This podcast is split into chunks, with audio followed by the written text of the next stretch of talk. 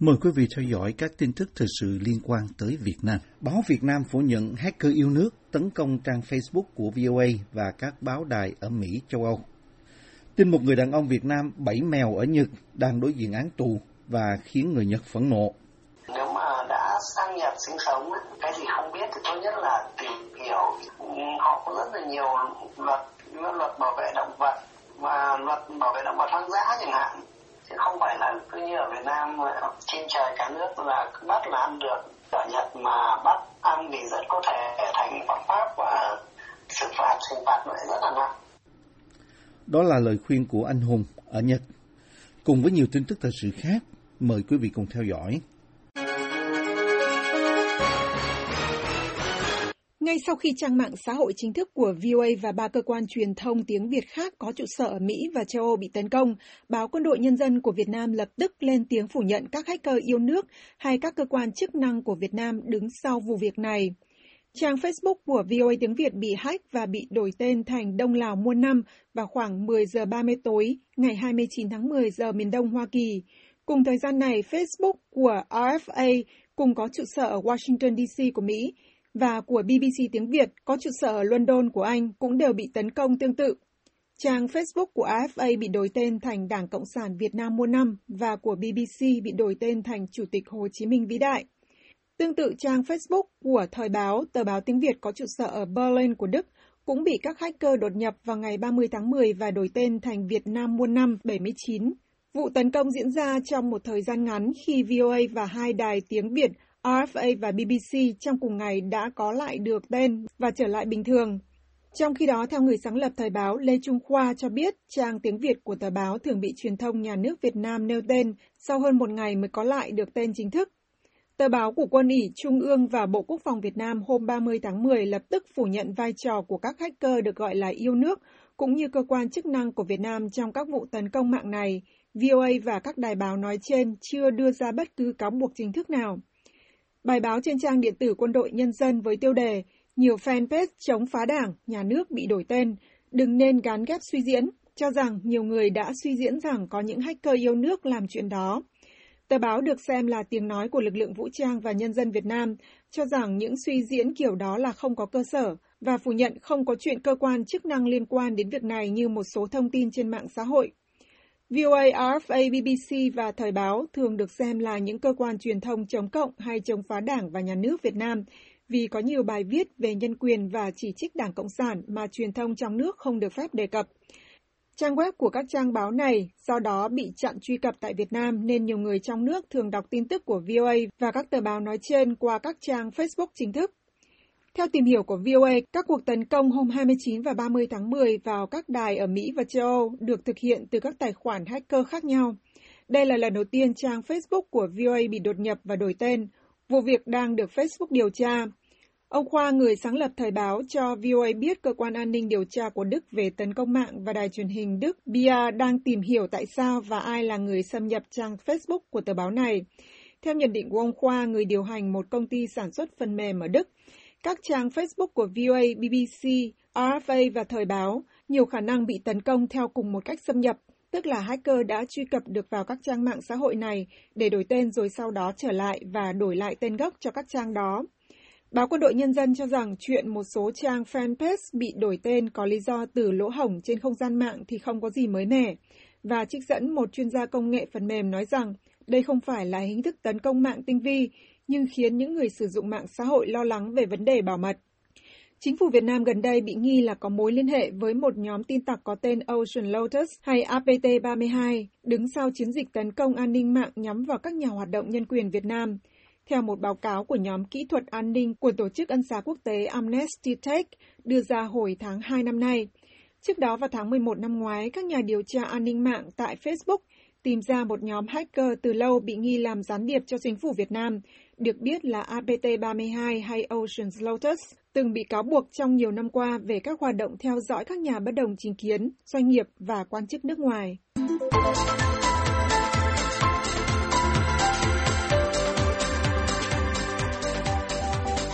Cảnh sát Nhật Bản hôm 1 tháng 11 bắt giữ một người đàn ông Việt Nam 36 tuổi bị tình nghi đánh bẫy và giết chết một con mèo. Trang tin Yahoo News ở Nhật Bản đưa tin trong cùng ngày dẫn lại nguồn tin địa phương.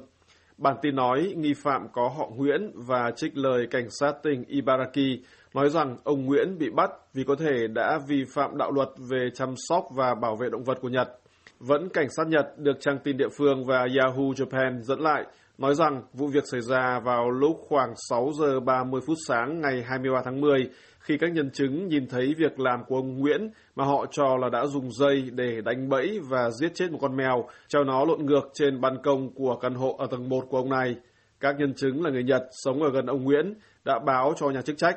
Cảnh sát cho biết thêm là các nhân viên ứng phó khẩn cấp đã nhanh chóng lao đến hiện trường nhưng con mèo đã chết. Bản tin trích lời của ông Nguyễn nói rằng tôi không có ý định giết nó.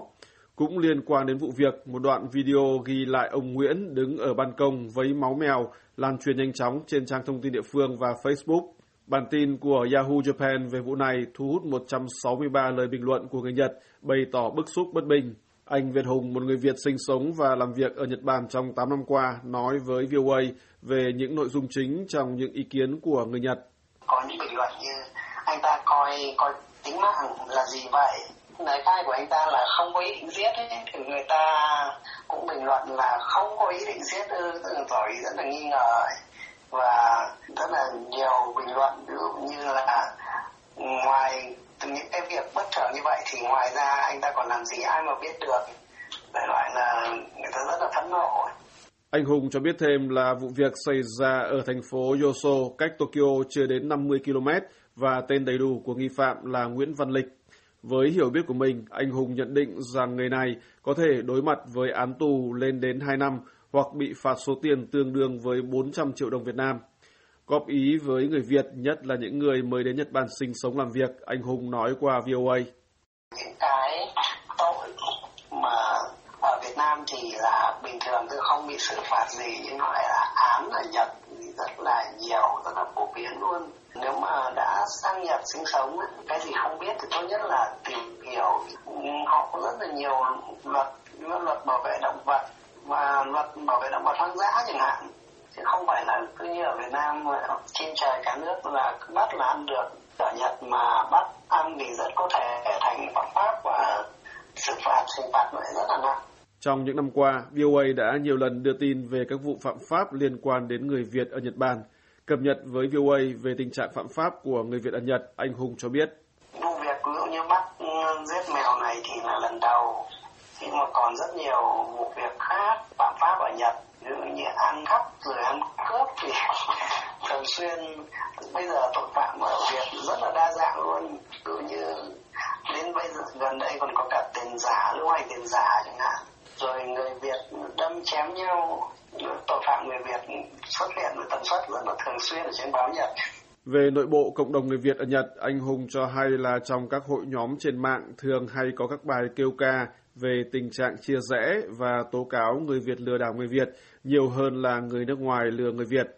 Làm thế nào người Việt đoàn kết và giúp đỡ nhau thì tốt quá, anh Hùng kêu gọi. Do tính chất nhạy cảm của việc nhận xét góp ý về cộng đồng nên anh Hùng không muốn nêu thông tin đầy đủ về danh tính, nơi cư trú và nơi làm việc.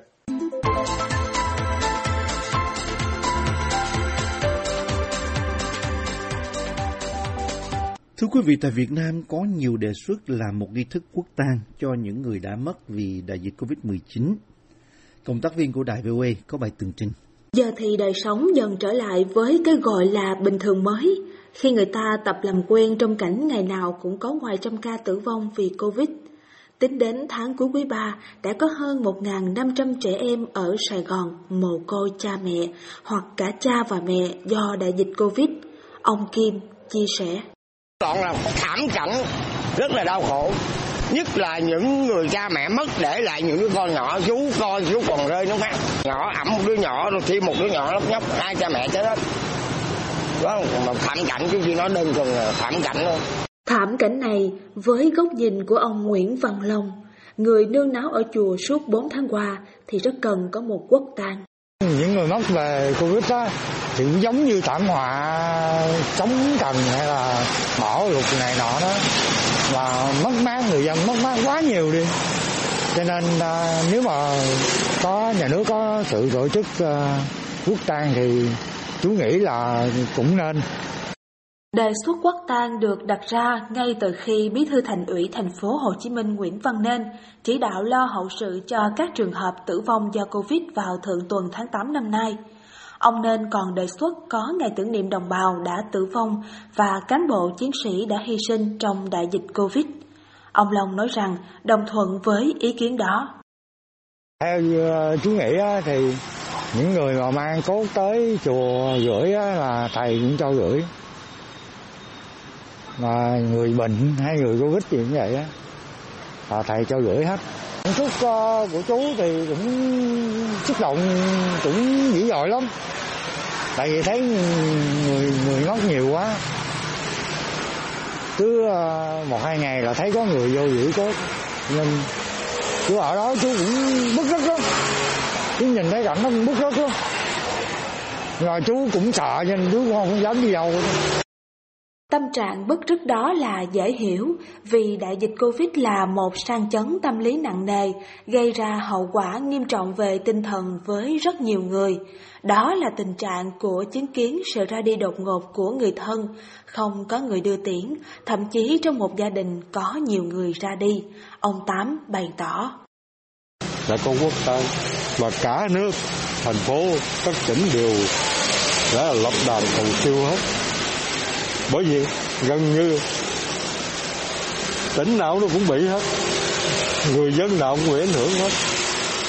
Thì đó là được một dịp để mà cả đất nước tỏ lòng thương tiếc quý mến trân trọng những người đã nằm xuống. Và điều thứ hai cái quốc tang này làm gì?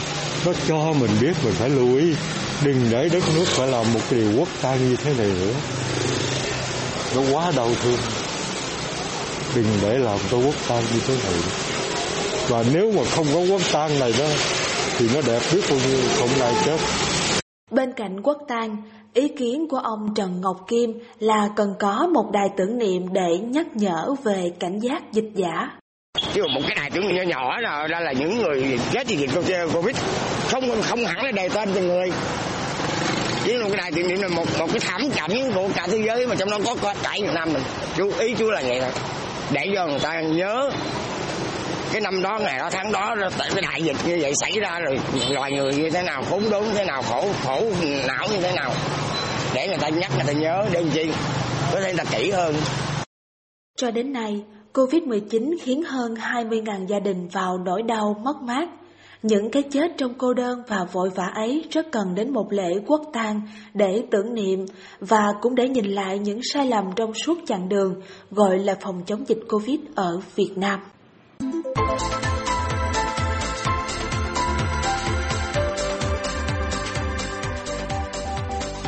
Thưa quý vị, hai nhà tài trợ gốc Việt ông Long Nguyễn và bà Kim My Dương vừa được Đại học Montgomery ở bang Maryland vinh danh vì những đóng góp hết sức ý nghĩa của họ. Việt Hùng của đài VOA có mặt tại lễ vinh danh và có bài tường trình sau đây. Đại học Montgomery, tiểu bang Maryland ngày 28 tháng 10 vinh danh hai nhà tài trợ gốc Việt, ông Long Nguyễn và bà Kim My Dương. Cặp vợ chồng đã có nhiều đóng góp tài chính giúp xây dựng trung tâm hỗ trợ sinh viên mới tại ngôi trường này. Tại buổi lễ vinh danh, đại diện trường Montgomery cho biết trung tâm hỗ trợ sinh viên mới được đặt tên là Long Nguyễn và Kim My Dương sẽ đóng góp một vai trò quan trọng trong việc nâng cao chất lượng đào tạo và trợ giúp sinh viên khi mà Đại học Montgomery đang ngày càng có nhiều sinh viên theo học ở các ngành học khác nhau. Tiến sĩ Monica Proud, Phó Hiệu trưởng phụ trách sinh viên trường Montgomery nói. This marvelous new facility Tòa nhà hiện đại và đẹp đẽ này sẽ cung cấp nhiều không gian hơn cho sinh viên trong trường. Họ có thể nhận được những sự tư vấn hỗ trợ cần thiết ở đây trong việc học tập. Hơn thế, sinh viên cũng có thể tiếp nhận và kết nối với những tổ chức và doanh nghiệp có thể giúp họ đạt được thành công trong tương lai ngay tại đây. Ông Will Zagwando, đại diện quận Montgomery, bang Maryland thì cho biết.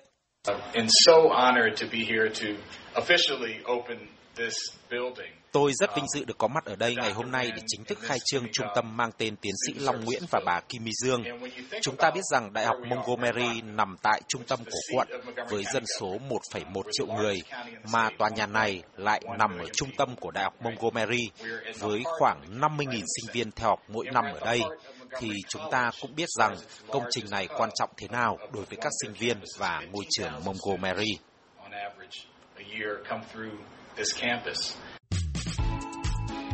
Với diện tích 127.000 square feet tương đương với gần 12.000 mét vuông xây dựng, Trung tâm hỗ trợ sinh viên Long Nguyễn và Kim My Dương tại Đại học Montgomery sẽ cung cấp đầy đủ các dịch vụ hỗ trợ sinh viên từ khâu nâng cao kết quả học tập cho tới khâu tài chính, giúp đỡ các sinh viên đang gặp khó khăn để các em có thể chuyên tâm học hành.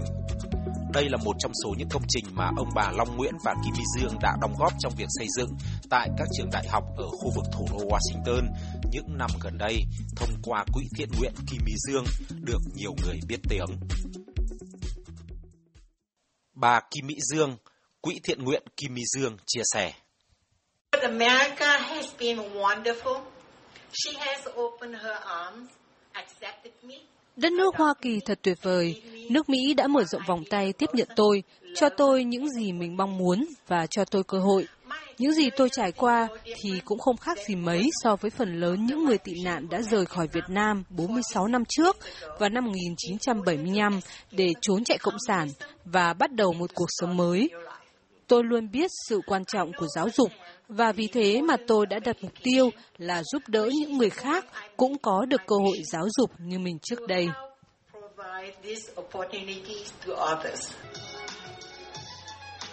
Trong những năm qua, Quỹ thiện nguyện Kim My Dương được nhiều người ở khu vực thủ đô Washington biết đến với các chương trình hỗ trợ xây dựng cơ sở vật chất cho các trường đại học công trong vùng, trao học bổng cho các sinh viên có thành tích học tập xuất sắc và có nhiều hoạt động giúp đỡ cộng đồng, trợ giúp các cá nhân và gia đình có hoàn cảnh kém may mắn, cũng như giúp đỡ phát triển giáo dục và y tế tại những địa phương khó khăn ở Việt Nam nhưng các chương trình hỗ trợ giáo dục vẫn là trọng tâm của Quỹ Kim My Dương với niềm tin sẽ thúc đẩy các bạn trẻ nỗ lực trong học tập để thành công và đồng thời cũng sẽ có nhiều đóng góp cho cộng đồng và xã hội sau này.